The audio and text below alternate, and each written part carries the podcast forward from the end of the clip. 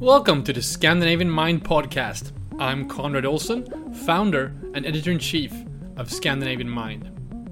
My guests today are Ted Persson and Gregory Bernstein, investors at the Swedish VC company EQT Ventures. EQT invests in some of the most exciting new technology companies, many of them Nordic companies that have been featured in the pages of Scandinavian Mind, such as Einride, Heart Aerospace, Seek, Varjo, and Origin Bio. In this conversation, we focus on their new strategy for investing in what they call frontier technologies. I've always been fascinated by how technology will change the way we live, and we really get deep into that topic here. In this conversation, Ted and Greg talks about the difference between frontier tech and deep tech, deep fakes and synthetic media, how technology can make production local again, morality and ethics when working with tech, how big technology companies of the future will operate, and how frontier technologies can make sense through storytelling and getting inspired by popular culture.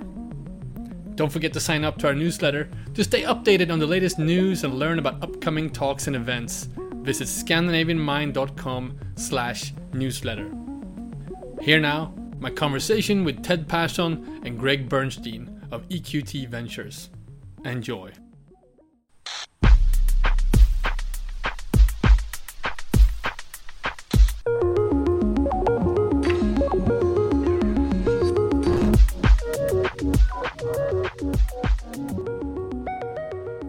All right, I am here with uh, Ted Persson and Gregory Bernstein of uh, EQT. Thanks for coming, guys. Thank you for having us. Thank you for having us. I am so excited about this. I've been looking forward to have this conversation. We're going to talk about frontier technologies, what that means, and what it means to have an abundance mindset. So, um, Convergence mindset too. convergence mindset. Abundance. and Sorry about that. Yeah, yeah, yeah. uh, sometimes I mix those terms up. That's good. Um, Ted, do you have an abundance mindset? I was thinking about what that means. You have like a lot of things. Yeah, I got a lot of things here. Yes, too too many things. we're going to try to get all those things into this conversation, uh, but perhaps perhaps just start with a little short uh, presentation of you guys. You you are investors at EQT. What are your roles respectively? Maybe Ted, you can start. Sure. Yeah. So I'm I was one of the uh, the people who set up the venture arm of, of EQT. EQT being a a big uh, alternative investor that has been around since the mid 90s, and we set up EQT Ventures back in 2014, 15, or something like that. And before that, I ran companies. Um, I uh, founded uh, digital uh, transformation consultancies and, and, and so forth. Right. And Greg. Yeah, I'm an investor with Ted and uh, had been working on kind of the bigger side of EQT before. And Ted and I were kind of thinking about some of the trends that we were seeing and, and really started talking about ways to collaborate. And uh, I think that really kind of came forth in, in what we what we decided to do in Frontier Tech. So that's been kind of the journey that we've been on since then, which has been pretty cool. Okay, so let's get into it. I mean, uh, part of why I want to do this is because at Scandinavian Mind, we always want to uh, look at where technology is taking us. So, obviously, that can mean a lot of things, uh, but I'm personally always curious about what new technologies, what they can mean for society, what they can mean for business, and uh, when uh, you guys were kind enough to sort of you know let me look under the hood a little bit of, of EQT, you showed me this document on on frontier technology um, that kind of outlines a strategy that you you you, you both have, have written or or crafted. Um, I, I became so interested. So let's talk about the definitions here a, a bit. Uh, some people say deep tech. There's something term that's been thrown around. You choose to call it frontier tech. Why is that? Yeah, why is that, Greg? Why do we call it frontier tech? Well, I think, well, I mean, there's a couple reasons. I mean, first of all, deep tech uh, for a long time has been kind of a, a sector within VC. I think part of the reason why we view it as frontier tech is that we believe that there's a renaissance going on in deep technologies um, that's really occurring now that we're in the beginning of, but is a kind of a return to really what kind of started venture capital. And so up until now, I mean, deep tech has had you know really a really you know kind of specific definition. A lot of it's been around hardware. Some of it's been hardware software integration, but it's starting to mean more. And you know, we're going to talk about that obviously in terms of convergence, but um, it's actually pushing people to think more about tech influencing their lives, tech influencing the way the countries interact with one another, mm. the way we interact with our own consciousness, the way we interact with nature. And so that's far more than just you know technology that's in the lab. Um, it's actually becoming a, a, pretty pretty profound thing. And so we, we really felt like that needed to be defined in a different way. So I'm, I'm thinking about it as as frontier tech is deep tech with a with a direction or kind of like applied right deep tech. It's not uh, just the actual tech; it's how it's used or Exactly. Exactly. And sometimes they can mean the same, and sometimes uh, something that is deep tech might not necessarily be frontier tech, and the other way around. I think. So, but just for someone who is not into the world of tech, uh, you know, what what is uh, what is reg regular mm. tech, quote unquote, and, and frontier tech? I mean, you, you guys have been into uh, investing for a long time. Part of the reason you're doing this is because you want to look at what's next in a way? What's what's the next type of investment that you are going to do? So yeah. is is there like a reg term term for regular tech that differentiates this? So, so interestingly i think for for people who are not in tech i think frontier tech is easier to grasp uh, right. maybe because if if you think about the future or you think about technology you you get images in your in your mind that might have appeared through science fiction or mm or or comic books or or something like that. And you have the flying cars, and you have robotics, and you have um, big solutions to, to to some of the biggest problems we we have around. And I think if if I'm at a dinner and I'm talking about that I'm a tech investor, I think most people think that those are the things most tech investors mm. invest into. Mm. And I think that's in a way where tech investing got started uh, in the first place in the 40s and the in the 50s. Um, but since then, uh, with the uh, um, this sort of internet boom and, uh, and, and what came after, software has become the dominant um, type of technology that investors invest in. And in the beginning, I think uh, there was a lot of innovation, and we saw a lot of very interesting plays in different parts of the stack, as we usually uh, call it, like in different layers of, of, how you build something. So some some companies were building the infrastructure to build apps or or, or, or web services, and, and, some were building the actual uh, user facing uh, service. Um, but now, in a way, it's um, it's commoditized. There there is so much going on, and uh, and it's as if um, every company being born today is a tech company in one shape or right. or form. So I would say that traditional tech is now everything, every company, every service. That's that's kind of like the baseline for uh, entrepreneurship nowadays. Well, so could you say that, for instance, that the sort of first wave of investment that you guys have done have been into digitizing, you know, traditional business models, for instance? I, I, I assume that's part of it. So. Uh, uh, e-commerce being the you know obvious yeah, example, yeah, yeah. like mm. you, digital e-commerce instead instead of physical retail, for instance. I mean, the, the, the theme for EQT Ventures when we got going back in 2015 uh, was about digitalization. And I would say it's still about digitalization right. and, and what that leads to, that eventually everything around us will, will, will be touched by, by digital in one shape or, or form. Um, and early on, we, we said we will, of course, invest in, within quotation marks, traditional tech, uh, more software oriented stuff, both on the consumer side mm. but on the B2B side. But early on, we decided that we, the investor that we wanted to become, is an investor that also invests in the next big thing. Right. Um, and um, and that could be software, but it could also be hardware, and it could be things that are um, unproven that still have technology risk um, in them. And if you think about some of the biggest you know, companies that are in you know in the world today, SpaceX being one, Tesla being one, even Moderna, which was founded on a, a whiteboard at Flagship Pioneering in Boston, um, you know, what, a 10, 12 years ago, something like that. Uh, you know, biology company, basically on the premise that you know we hadn't had a pandemic in a while, mm. uh, and that probably someone should be working on that. I mean, yes, there's software engaged in that. there's a lot of lab work. Um, there's a lot of vision. All of that kind of coalesces around tech now, as Ted was saying. I mean, it's not it's not just software, it's not just hardware. It's all really, um, you know, these are becoming platforms, and so some of the largest market caps, not just in Europe, but but in the U.S. and, and in Asia, sure, some of them are software, but there are other companies too that when we were really when when software was really coming on, that wasn't necessarily the case. At the beginning of venture capital, and really you know pre-internet when the computer was being developed, those were the biggest companies in the world. And so we think that there's a bit of a return to that, given the fact of like where we are in the cycle of innovation with software. Well, let's get into the definition because it seems to me. I mean, one part of the reason I'm I'm excited about this is because what you guys are working on or working towards with, with, with this type of definition is that it's just so much more important what, what, what this could be? Or what it, what it can mean for for like humanity uh, to, to put it really broadly? But so give me a, a, rundown of your definition of, of uh, uh, frontier technologies. It's really five things. I mean you hit on the first part conrad which is it's big solutions to big problems. So within society the West, you know, probably the one that's really leading that, I would say, and uh, at least now, is around okay, what are the main issues that we need to solve, both environmentally as well as within society? And those aren't problems that are just defined to software. They're not just defined to hardware. They're really big issues. Mm. Carbon capture being one that takes literally everything. It takes lab work. It takes enzymes to break down carbon. It takes big machines. You know, it takes real estate. It takes a huge infrastructure investment. It takes government subsidies. All of that stuff.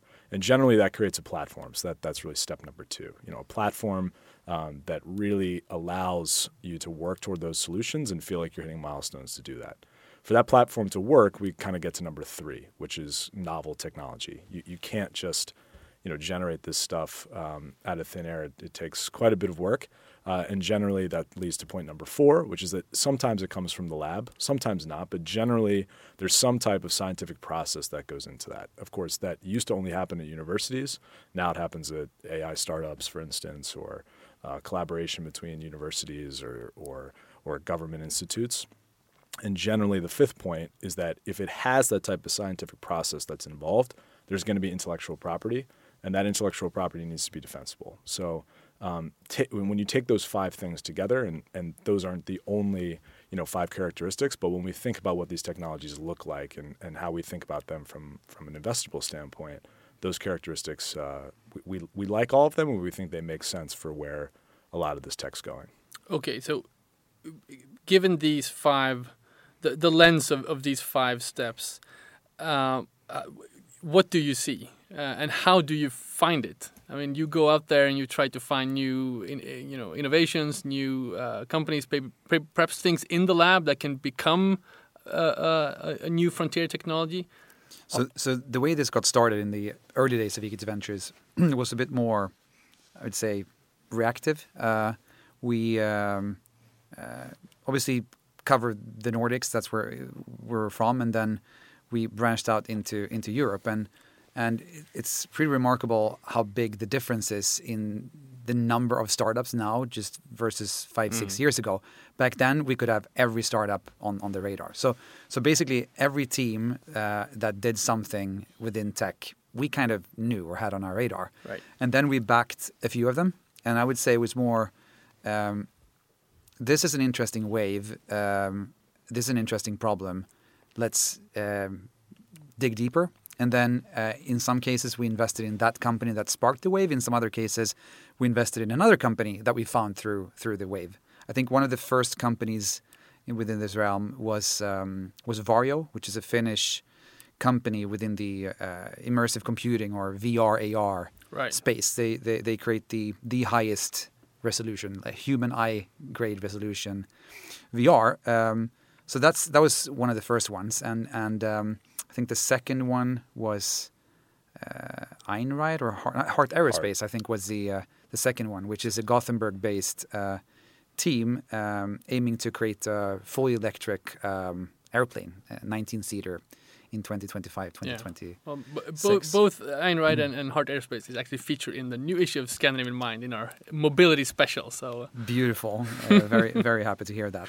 But then what we realized was that I think uh, the the problems became more more clear, and the sheer amount of companies just became hard hard to keep track of. Right. And also, I think like these companies um, became role models for more people in academia who wanted to spin out. So uh, when Greg and I started working together now soon two years ago or a year right. and a half ago, we decided that we we need a more proactive approach to this. And the the best the, the best bet we have right now is to to do a few deep dives around problem spaces or problem areas either that or the convergence of different technologies.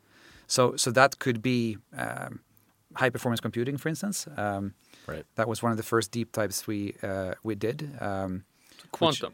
uh, yeah, quantum being sort of one subsector of that, Okay. and, and, and made us uh, dive dive deeper into into that. And I think from that perspective, it's not so much solving a specific problem, rather, what can we, what can this new very exciting technology lead to? So that Mm. was sort of w- one way to look at it. I think lately we've we've looked at a lot of um, various facets on on climate. Uh, And bio. f- bio, fo- Yeah. food, uh, materials, um, and yeah, now carbon capture. Um, so that's more starting with a problem and then looking for various approaches to solving that uh, that problem. Yeah, and if you think about kind of the the investable landscape, if you if you start with problem like Ted said it, that's that's really important, obviously, because that's the point, right? That's the intent to go into it. But then if you stop at technology, you you kind of miss the forest for the for the trees because if you just focus on the technology that's developed that's out there, you're not you're not doing yourself any favors because you, you can't actually then see around the corner or try to see around the corner. And that's what we mean by, you know, convergence thinking because the next step is okay, what is it going to mean when this technology is mature? Well, if you focus exclusively on the technology, like how how is a quantum computer put together? That that's great. That helps you understand the space, but the use case is still unknown. No one actually understands exactly how that's going to be used. That's being created every single day um, by these companies, by the scientists that are working with them, by the entrepreneurs that are there. And so, if you invest just in the tech or you invest just in the problem, that's not sufficient in our view. The ability to, to be a convergence thinker, which is where I think a lot of this is going, is to not only think about the way the companies are interacting with other platforms or other tech, but what is the how does that relate to the problem that they're solving, and then how does that inform the technology roadmap that they're setting out? And so that that's really the three lenses by which we look at it. Right. But so how active can you be in in that sort of convergence thinking that you're talking about? Can can you push these companies to to towards use cases or towards each other or is there is there practice like that? I think it's do? I think it's happening pretty pretty naturally. I mean, Mm. we, we got back to kind of the point about we're in a renaissance. You know, most of the systems that we take for granted today were designed for purpose. They were designed actually for convergence around around applications around a specific problem. The technology was built to that. You know, the internet, for instance, radar, another one. Um, and so we're seeing that in this technology as well, which is that companies are looking for use cases and they don't know exactly how it's how it's going to play out. But the more that we see quantum do molecule sequencing, it's natural that that would occur because you're looking at phases of molecules. You need multiple states. There you have it. What will be built on top of that? And really, when we started that process, we said, you know, the guys that were building the ENIAC at the University of Pennsylvania, could they have forecasted Fortnite? Of course not, right? What, where are we going to get to with this technology? We're not out there to say that, well, because we're investing in quantum today, we think that that's going to result in, in something that we're just going to make up. But we know that if you enter it, into it with that convergence mindset, uh, you can make some decent guesses about where we could be in an investable universe. I think it's a great reflection or representation of innovation at large. I mean, s- some innovation happens because we decide as humanity that we have to solve a problem. Um, for instance, put a man on the moon. Uh, if, if, that now is a problem, it was it was a challenge at least. Um, but a lot of innovation happens out of accident or out of curiosity or out of looking for solutions to one thing, and then you found some something else that could be used in, in some other ways. And I think you can look at this on sort of the deeper end of technology, but also within applications. Like, did we is is Instagram a solution to a problem, or is that just like someone trying to figure out what it means to have a, a camera in your in your phone? So I think it's it's the same thing. It's it's both sides of that of that coin. Well, so uh, in in our conversations uh, beforehand, you you have made an analogy to uh, kind of the 40s and where we were then in terms of computing. Uh, Greg, you, you mentioned this to me, and I, I what do you mean by that? I, I thought it was interesting to go into that in terms of these types of technologies because there's something else that you know everything we've been doing so far in in traditional tech or standard tech or whatever we call it in the beginning is like the computer, right? Right. uh, uh, and and now we're looking at a whole different playing field of sorts. Yeah. Well, the return that we that we think is just by trying to use history as our guide and just say, okay, if this if this cycle has happened before, what can we learn from the previous time? Well, what we learned from the previous time thus far is that computers were built to solve a specific problem. The stack that was then built on top of that has resulted in you know one of the greatest advancements in you know basically in the history of human beings, which is that you know we, we not just have the internet, we're able to pull people out of poverty. All of that was fundamentally built on this wave of innovation that happened. Um, and it happened, you know, it happened over a lifetime. That's that's the pace has now picked up, um, and so we think that we're in we're kind of in a return to that because of a couple factors. The first is that the computer was really built back when we really, you know, kind of great power rivalry was at you know its peak, right? Post World War II, U.S. versus Soviet Union, that drove an enormous amount of innovation. It drove R and D levels to the highest that they've ever been, at least in the West, the United States, and and and what was left of Europe at the time. Mm. Um, and that really kind of dominated the innovation cycle. So radar was built for specifically military purposes. Um, the internet afterwards, of course, but the first computers were also built to to run a lot of those run a lot of those systems. Um, that that level, which then of course gave birth to to venture capital later on in, in the 70s when um, the, the, kind of the original venture capitalists realized that there was a pretty good idea to back some of those companies that had come out of that boom. Where we are today is, you know, kind of a similar dynamic. You know, it's really undetermined in terms of what's going to happen between the West and China, but it's in everybody's interest to keep that, uh, you know, as cold for as long as possible and as peaceful for as long as possible. But it's not just that; it's human beings versus climate change. It's yeah. it's people versus institutions. You know, we're seeing massive shakeup happening, you know, within the societal fringes or even in the center. You know, people are questioning an enormous amount of an enormous amount of societal norms you know, we're seeing that in terms of people versus automation. And all of those factors are kind of coalescing at the same time. That when you start to look at a tech, or, or a piece of tech, or, or a, you know, an invention that's come out, you're not really sure where it plays. All the use cases are there because these, uh, back to this convergence thinking, we're seeing all of those challenges coalescing pretty much at the same time uh, and feeling like it's accelerating. And most people, in terms of thinking about solutions and thinking about problems, look to tech as to say, "Hey, we should be able to invent our way out of this." And you can look at that with with a you know healthy healthy dose of uh, pessimism, but you know I think our job is to be the opposite and, and be actually excited about what tech can mean you know in the next 25 to, to 40 years. Yeah, wonderful. Uh, the, the, you know, speaking about optimism, um, I, I'm I'm curious to see to hear your take on because some of these technologies, as you said, we don't know where we're going to end up with it, and uh, you know, 15 years ago, 20 years ago, no one knew like a, a, you know an app that that that tracked who who are your friends could interfere elections and that type of stuff. There's a lot of debate around that at the moment. How do you as investors and when you talk to uh, the companies that you invest in how do you talk about these sort of moral issues regarding technology? Is this something that you have in your um, conversations at all? How do you how do you tackle this? Mm. I mean, we we are um, with Nordic roots, um, and and I think um, in in many ways we're in the in the front lines of of, of these sort of facets of of not just technology but but sort of society. Mm. So I think that has been one of the entry points into conversations with with with companies from from the beginning. It's it's kind of interesting. It's almost as if there are two types of founders. There's the like deeply technical founder who does not feel it's his or her responsibility to to to think about these mm.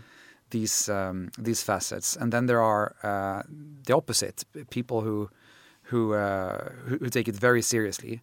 But I think the the solution is to, to have a, a discussion around it and not just a discussion between an investor and the founder, but to, to open up the discussion to, to more people and to society. Um, what, one thing that I've thought about a lot is speed because it's, it's when things are happening super quickly, things can go a bit, a bit wrong. So, so I also think uh, allowing things to take a bit more time, uh, if possible, because sometimes mm. technology is explosive. Um, I think that's an, another another facet. Um, but for sure something we are we're we're spending a lot of time on. Um, not just on the frontier tech side. I mean, thinking about we're looking at a social media company right now, for instance, and I mean, social media is is for sure uh, very dual in in in in what it's uh, bringing to the world. In this case, it's something that might affect young people uh, as well.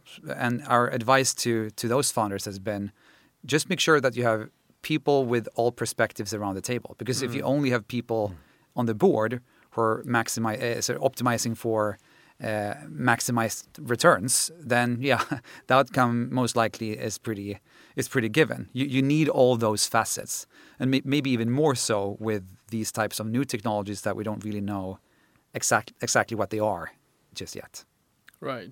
So the what are the technologies that you don't? I mean, uh, an elect- electrical plane is pretty straightforward. Everyone can sort of imagine Sure. what the why that's good and and perhaps also uh, why there's a huge challenge in, in making it happen. But what are some of the technologies that are more uncertain in terms of outcome? I- would say even an, an electrical plane is. Uh, I mean, there are a lot of lot of perspectives on on that, and, and how you're. What is a problem you're you're tackling? Uh, uh, how how are you solving it? Uh, uh, who, who are the players around it? How much do you dock into existing infrastructure or into the way it is now to get something out quicker, versus how much do you sort of solve the more uh, foundational um, problems?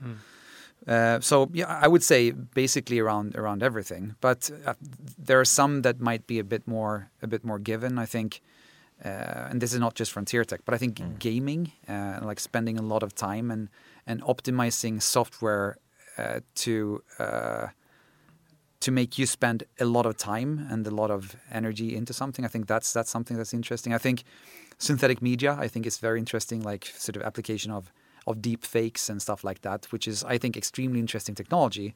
But projecting out and start to think about what this could could lead to is also very very interesting. Um, I would say everything. I mean, Yeah.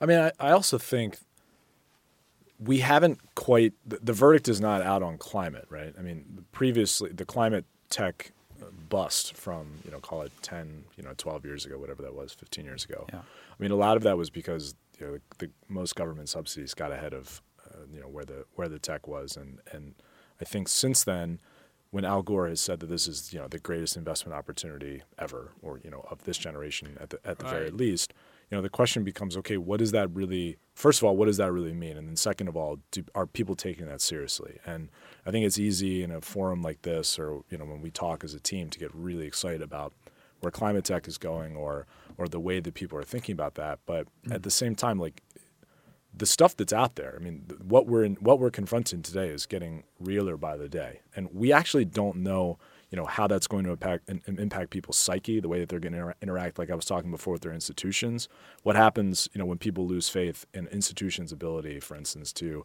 confront this challenge. We're we're actually just at the beginning of that, mm. and my view is that most people are going to turn to tech because that's what they've done thus far is turn to tech for answers again for hope for okay what how can i make sense out of this that's happening in the news right? We're having re kind of organization of news platforms we're having reorganization of the way that people interact with um, interact with their communities and that's driving you know some tech to be very local right? People are questioning supply chains and, and covid really proved that out. Most people are saying oh, i actually want to focus back in on my community not that global is like globalism is going to go anywhere but that i actually need to be more focused locally. And so we're seeing that you know not just in not just in tech but also in bio. I mean precision fermentation a company we just invested in uh, in the cheese space that's a big part of their thesis which is around you know people are going to need not just you know materials, but they're going to need food that's created locally.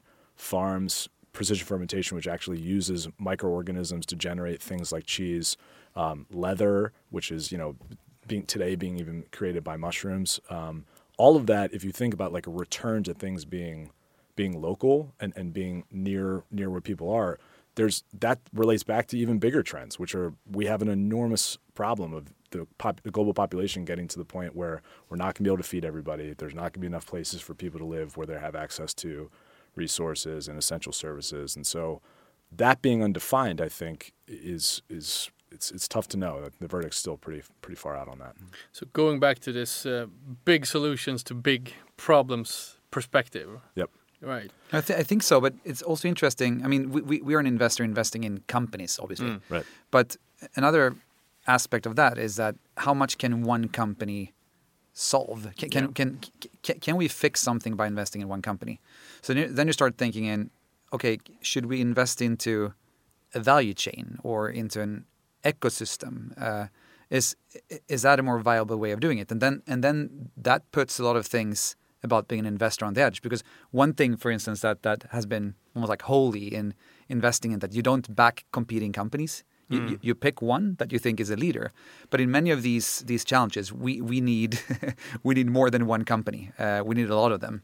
So yeah, I, I think uh, I think we'll see a new type of investor coming out of this as well, um, and that's these are questions we're discussing a lot internally. Uh, do you come up to a point where it's almost, I mean, infrastructure? Like, is it really Yeah. the, the business world's role to to take care of these problems? I mean, some I would imagine with energy, you know, new types of vehicles, you need a new type of grid and so forth. Uh, how do you how do you think about that? I mean, I would link that right where we started the conversation. Again, the birth of our industry, venture capital, came when you had collaboration between all of those entities Right. academia, governments, private capital um, that actually were coalescing around a specific problem. Now, all of them had different motivations. They all, you know, some profited, some some didn't. Um, but that actually was like the fundamental ground by which all of this started to happen. And so, you know, do you need that? Of course, you need that. What does that collaboration look like in a world where we're all connected and um, you know, you used to have to travel to a conference somewhere where government officials would discuss. Now that's happening on FaceTime or Zoom.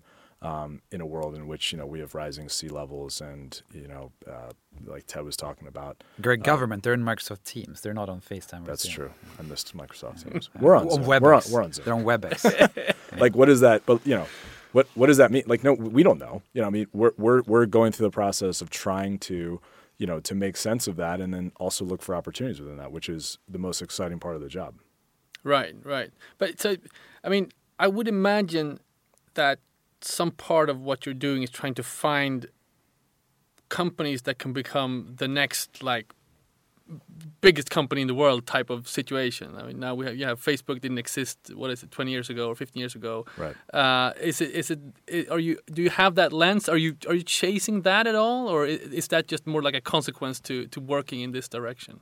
Well, I mean that that is that is our job. Yeah. ba- basically. I mean, we're we're investors. We're investing um, other people's money. So we're investing uh, pension funds money, or insurance companies' money, or family offices' money, or sovereign wealth funds' uh, money. And and the, the, our business model is to make their money grow and, and return more than they invested.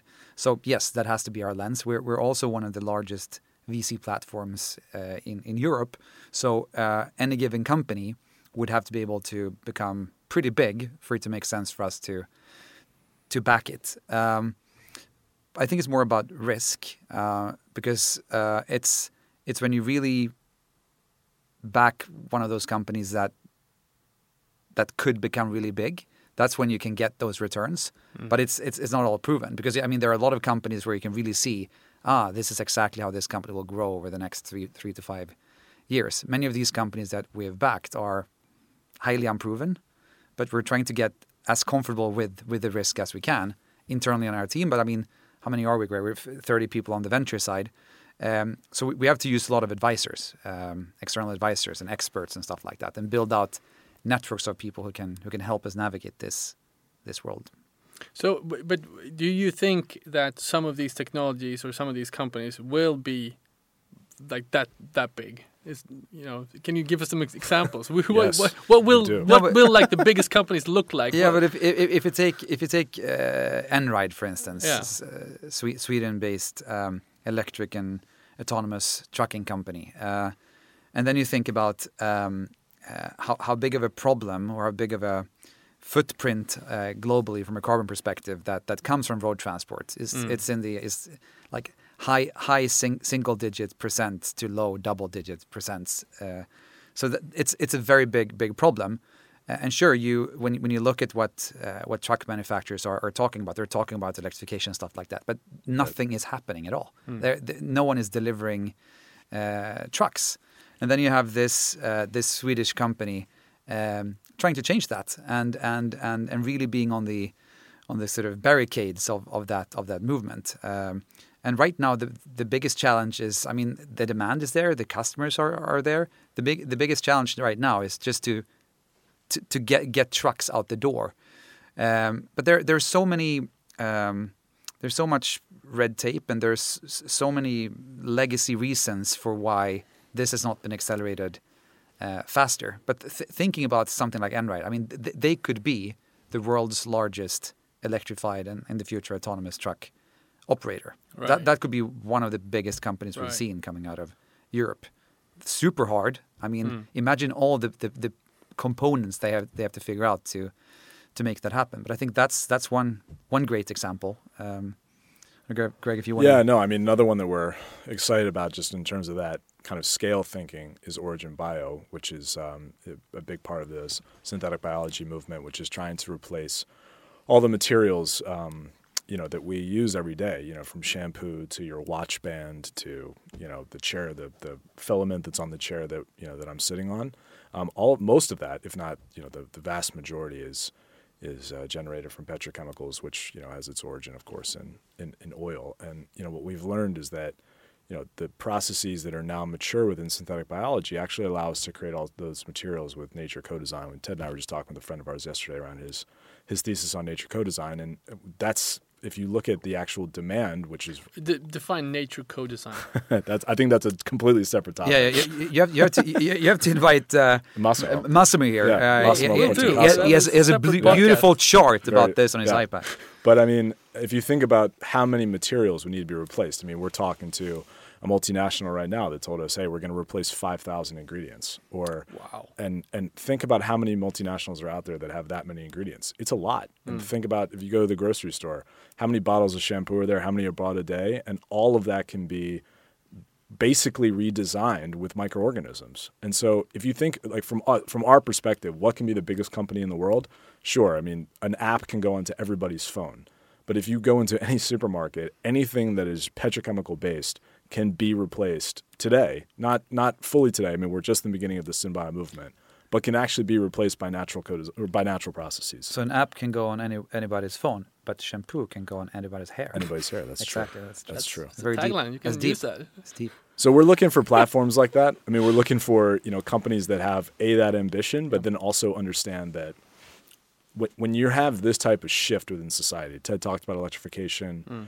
I, I mean, this move back to people saying, "Hey, do our processes make sense? Does it make sense, uh, economics aside? Does it generally make sense?"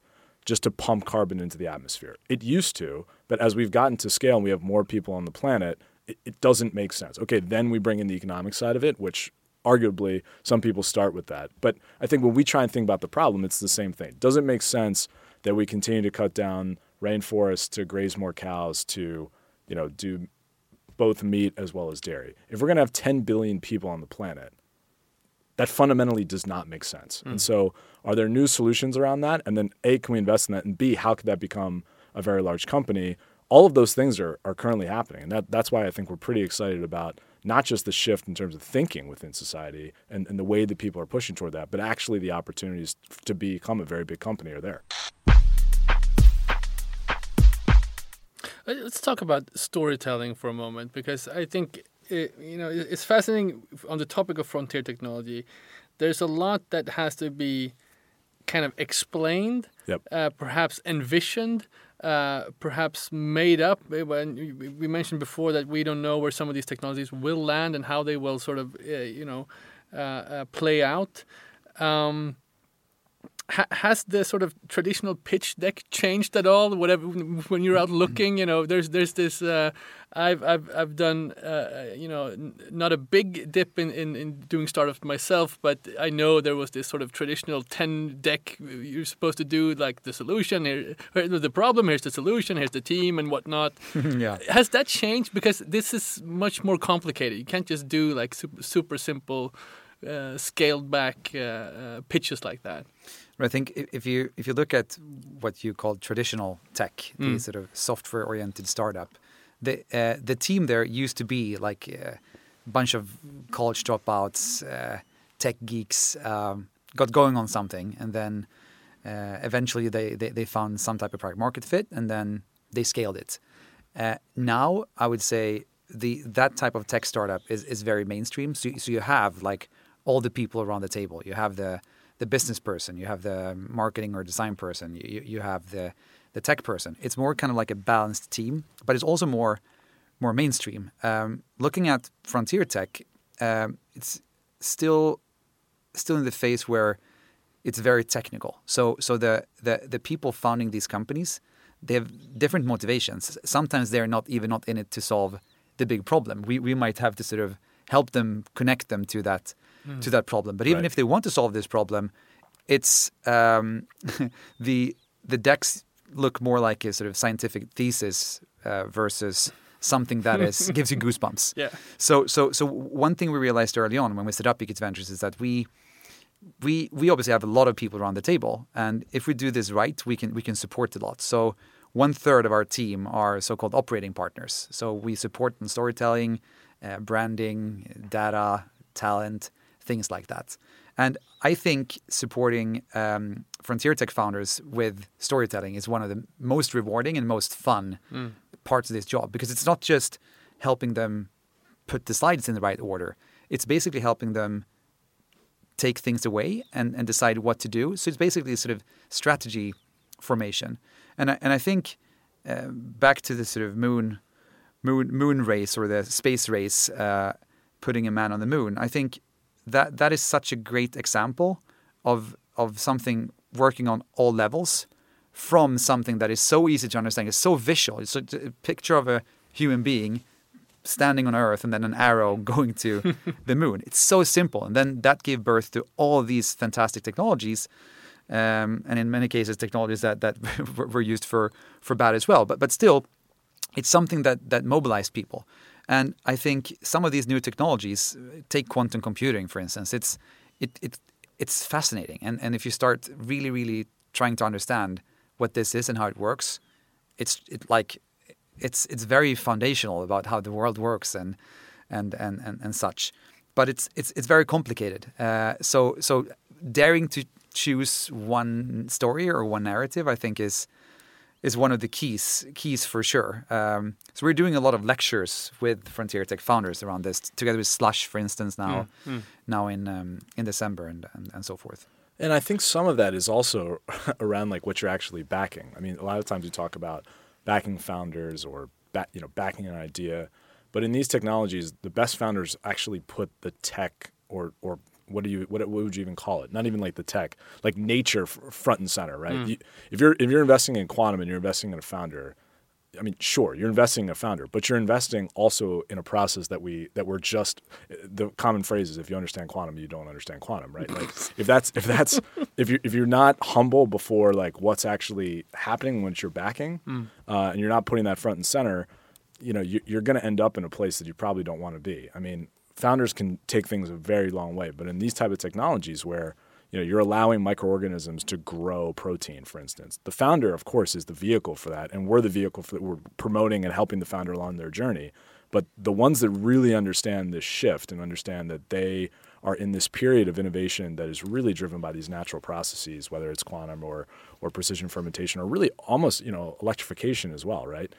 They put that front and center, and so the storytelling around that is really multifaceted, and that's where I think like someone like Ted, who has such an incredible mind for that, like he, he can actually help founders put those pieces together because it's not always so easy to mm. to take something out of the lab or help you know a scientist i mean neither of us are scientists right so trying to help somebody who has that mindset with that or maybe then with a commercial founder put those pieces together so that people can actually grapple with it and understand what's going on it's a lot of fun, but it's also really challenging because historically these technologies haven't gotten that same type of market adoption. We would argue because the storytelling piece and the brand development around it has been much more hype centric and less around what are the pieces that need to come together for this to be successful and also to address the problem directly. Right. And but I'm thinking also about it in terms of after the investment has been done, or perhaps even after the the problem has, like the technological problem has been solved, yeah. and something that um, I, I spend a lot of time thinking about, and and you know, uh, that we're actually using the Scandinavian Mind platform for is try to sort of understand concepts as they are sort of emerging. Um, we we mentioned the metaverse before with with this sort of AR. Uh, VR technology. It's the last just the last six months have seen a, an explosion in that term. Everyone's talking about it. Facebook just announced they want to be a metaverse company. Uh, Roblox, the same thing. Um, from the worlds of sort of fashion, we see fashion brands going into d- completely digital spaces, and I see like th- th- there's such a there's a need to talk about uh, concepts and and uh, you know having end consumers or like the world at large understanding them before they can be applied. I- I- uh, do you see where I'm going with this? Are, are, are you are you helping the, the companies with this as well once they're sort of up and running? I think I think uh, what you're calling concepts, uh, I call ideas, uh, or yeah, could be concepts or ideas. But if, if, if there is an idea floating around around something, uh, that's that's amazing. Uh, th- that's kind of like a mental hook that somehow emerged out of culture, and, and now it's now it's a thing. Right. Um, then you're if, if you if you manage to time technology and such an idea, then you're kind of lucky. It's just taking the technology that's hanging it- hanging it on the on the hook of the of the idea. I think that the challenge is when the idea is not really there. Uh, So so uh, quantum computing, for instance, I don't think th- that idea. I think is a, a bit lacking because it can be so many different things. I'm, I'm sure that idea will emerge and it will come out of, I think, one or many different use cases shortly. And and those ideas they merge and they um, they sort of demerge and they decouple and they evolve into different different things. I think uh, the metaverse, if if you- if if you take the idea of the metaverse and compare that to the concept of cyberspace, like the old concept, it's it's like a minuscule difference, but it makes a big big uh, big change, big difference in Right. in the end. Just those two shift of, of perspective.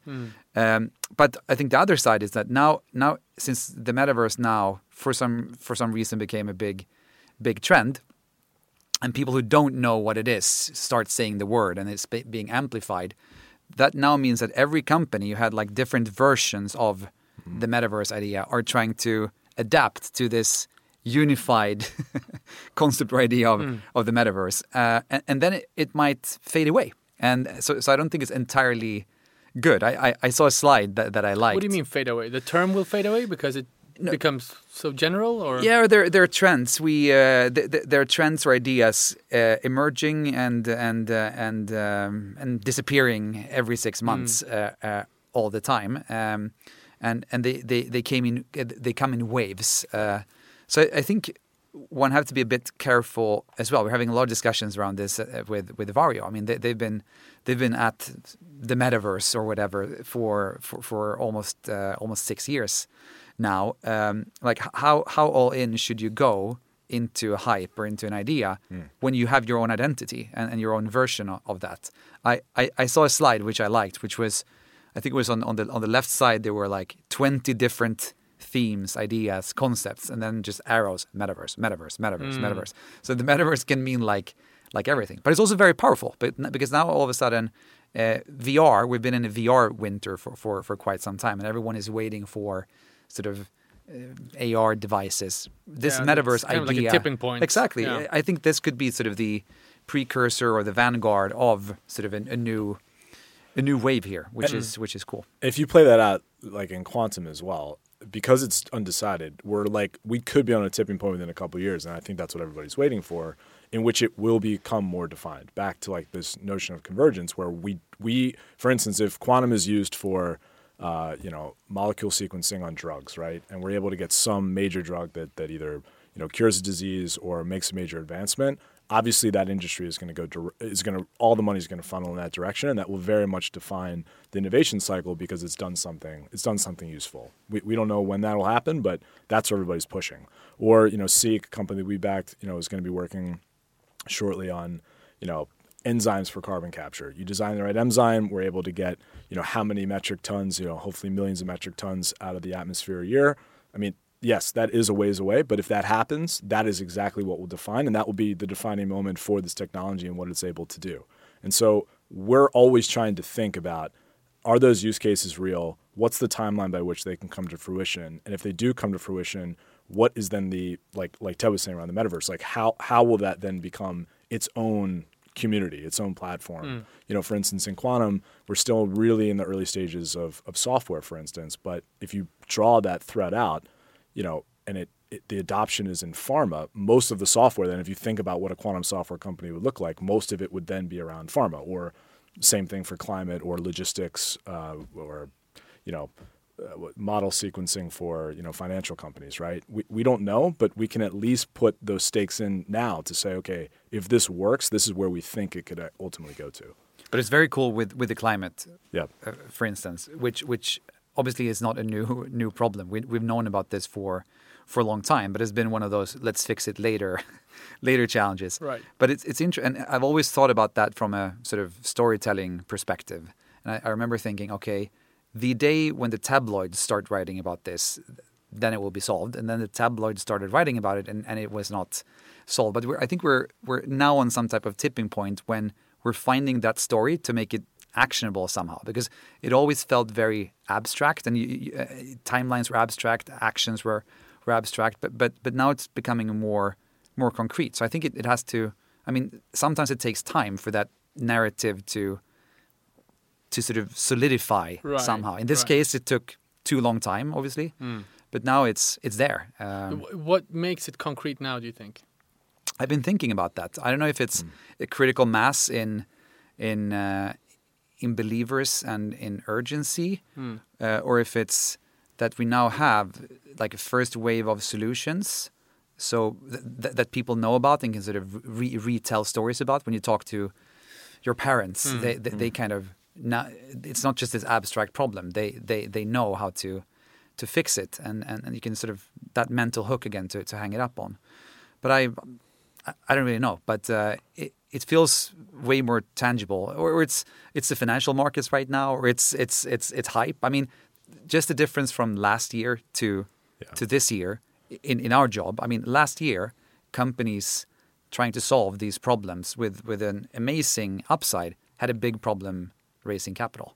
Right. Uh, over overnight after Biden, after after sort of uh, people realized that the world was, was not going under financially because of COVID, hmm. things just changed overnight. Now, climate tech is the hottest thing out there, which makes me very, very happy. I think some of it too, like all, all- second all of Ted's points, but some of it too is like the closeness that people feel to it, largely like because we have access to so much information and we have access to everything real time. Where you know, 50, 60 years ago, if you heard about a wildfire somewhere, you know, you heard about it and, and it was gone. Today, because everything's front and center for all of us, Right. the closeness of that, I think people they they feel as if the world is quite is quite small, you know, and it is and it isn't, right? I mean, but at the same time, like you have that connection to all these communities, or you know somebody there, or you know if you're there, like you can you can FaceTime that person that's experiencing either a wildfire or a flood, hmm. and so I think that drives people to like fundamentally ask the question, like how small. Back to the community point, like how actually small is my community? I remember when the um, uh, when the hurricane or not the um, the the uh, tsunami in Japan, right? When I was kind of hearing about the, you know, all the trash that was washing up in, in California, and I talked to a friend who was saying, yeah, it is a little bit of a strange situation to be thinking about something that happened far away that then washes up on the beach that I Right. that I go and, and surf at or, or walk my dog on. But but that's happening across the board now in climate. People are seeing smoke, you know, up in the North Pole or you know New York City, Washington D.C. is seeing smoke from the West Coast, or or it happens in Europe now as well. So that re like rediscovery of the fact that we actually are more connected than we think, I think is driving people to either experience it directly or say, I literally can't ignore this anymore. And so what's the solution? And that's driving it toward tech. Let's stay on this, this, this storytelling theme for a while. I'm, I'm always curious, uh, and perhaps uh, forgive a nerdy question, but you know, there's always this sort of um, connection between um, uh, technology thinking and popular culture, and you know, Yeah. science fiction has. Yeah. uh, science fiction writing has, has sort of pre predated a, a lot of the, the things that we are experiencing t- today. And I think uh, Nick Bostrom, who has the simulation argument, I think he came up with that the same year uh, that The Matrix came out. So there's kind of like a, some kind of symmetry there. Uh, so I guess my question to you guys is: Do you look to popular culture at all? Is that part of maybe you can't admit that here. Uh, No, but no, no, are- is that a part of your your thinking in a way, or inspiration for for thinking about this stuff? Yeah, I mean, I, I think that's why I became an investor. I think that's Really? why I think technology is is exciting. Uh, and I, I'm not sure it's because I was watching movies or reading reading comic books or, or, or books for that matter. I think it's more about being being excited about the future and sort of thinking about what the future can can be. Um, so w- one of the things that I'm I'm using for myself is to, to think about if this if this technology uh, or this company could be uh, could become so important so that they um, it could be part of a positive s- uh, science fiction movie about a positive future. And and and if it's I mean how long is a movie? Two hour and a half two hours. I mean you cut out most things that is not core but could this company uh, be dominant or present in in in something something like that so totally I think it's super interesting but on on a slightly sort of de- deeper deeper perspective what is interesting is that I, I think science fiction is influencing us all. It's kind of this collective idea about the future that we want or want to avoid or um, or something like this. And there are different versions of it. And, and it, just like the ideas we discussed earlier, it mutates and you steal ideas and two ideas merge and, and so forth. So, so I think every researcher, every every founder, uh, every investor has that somewhere.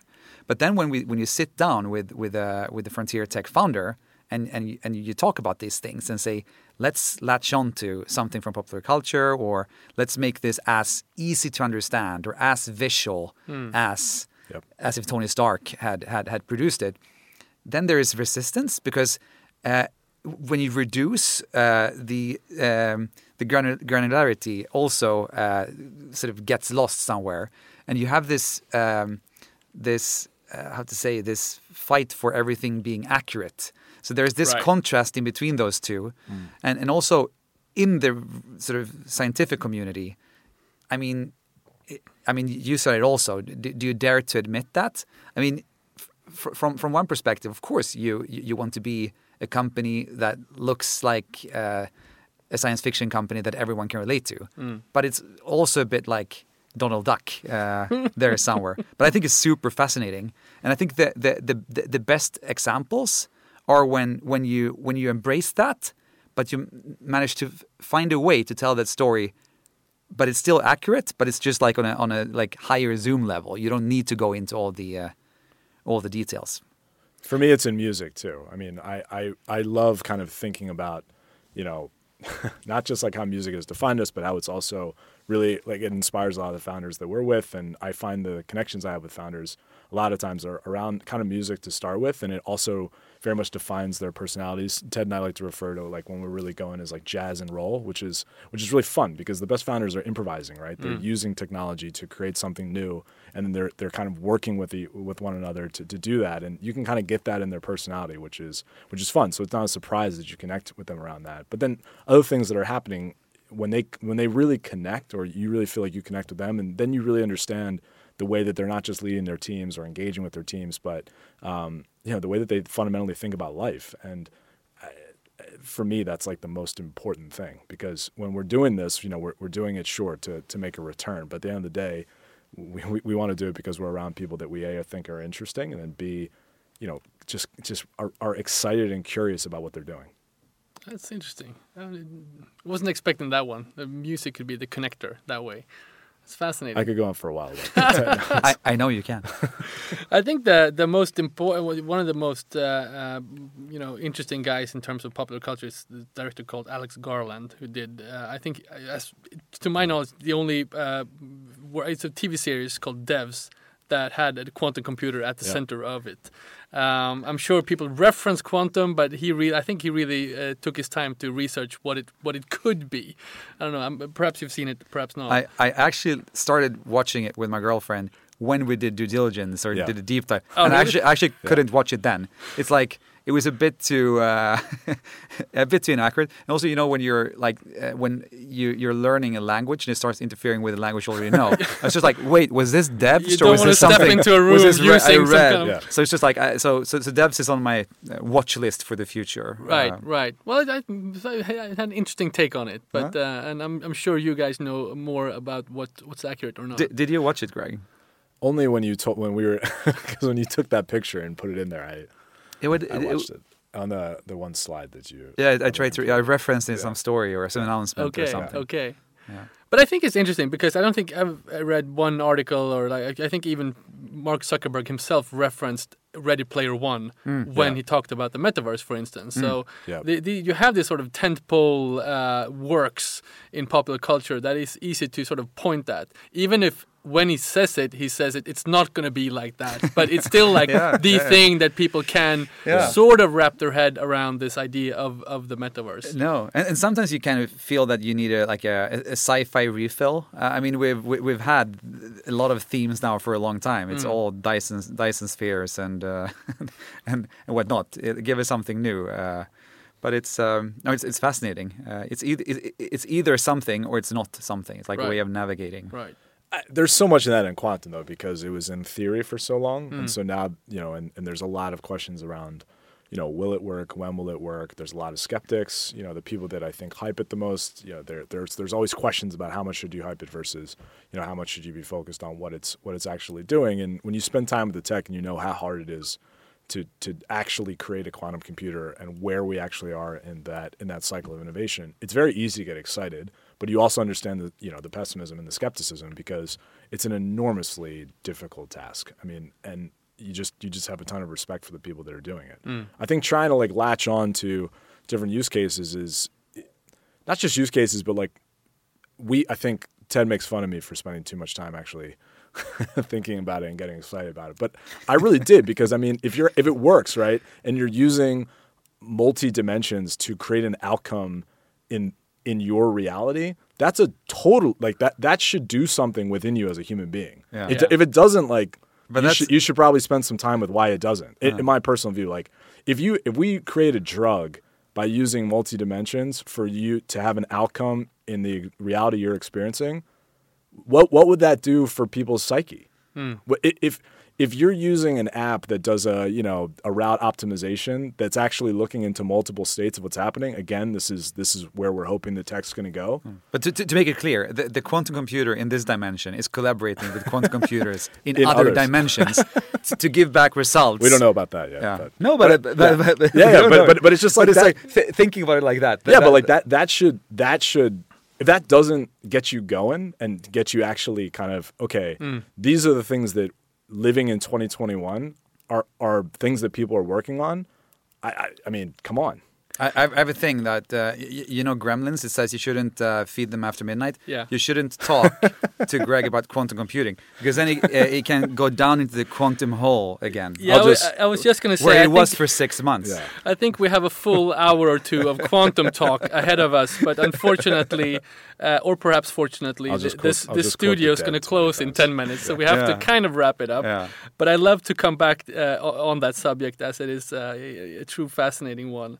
Um, so uh, let's pull back a little bit more to, to the reality and uh, a little bit of shorter term perspective. I'm curious, uh, where do you put yourself in this field? Are you the only ones do, going into f- frontier like this, or are there other players uh, doing good work and, and investments that you? Um, Totally. yeah, Yeah, we're, we're for sure Yeah. not alone, and for No. sure not first either. No. I think we're. It's, it's just that we're we're one of the larger ones, and maybe traditionally journalist ones that started to sort of getting closer to this to this field. Mm. So I mean, we're in many ways noobs in this uh, in this case. Yeah, and I think we're trying to we're trying to advance it in a way that, you know, who knows how well we're doing yet. But I think a big part of it is, like you were bringing up, Conrad. I mean, the, the elements around this that could actually help move things forward. That that's what we're, tr- we're we're trying to be humble about it first, which is to say, look, n- neither of us are the ones in the labs. Neither of us are the ones that are they're at the fundamental you know edge of that. But what we can do.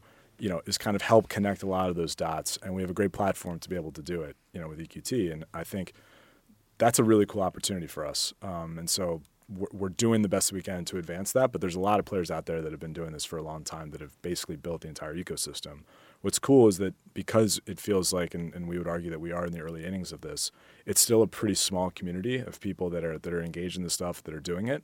And I think, as Ted mentioned before with climate, we're seeing a lot of funds that are coming out now um, that are deep tech, frontier tech companies that are working either exclusively on climate or are increasingly seeing that intersection or convergence again between between climate and frontier.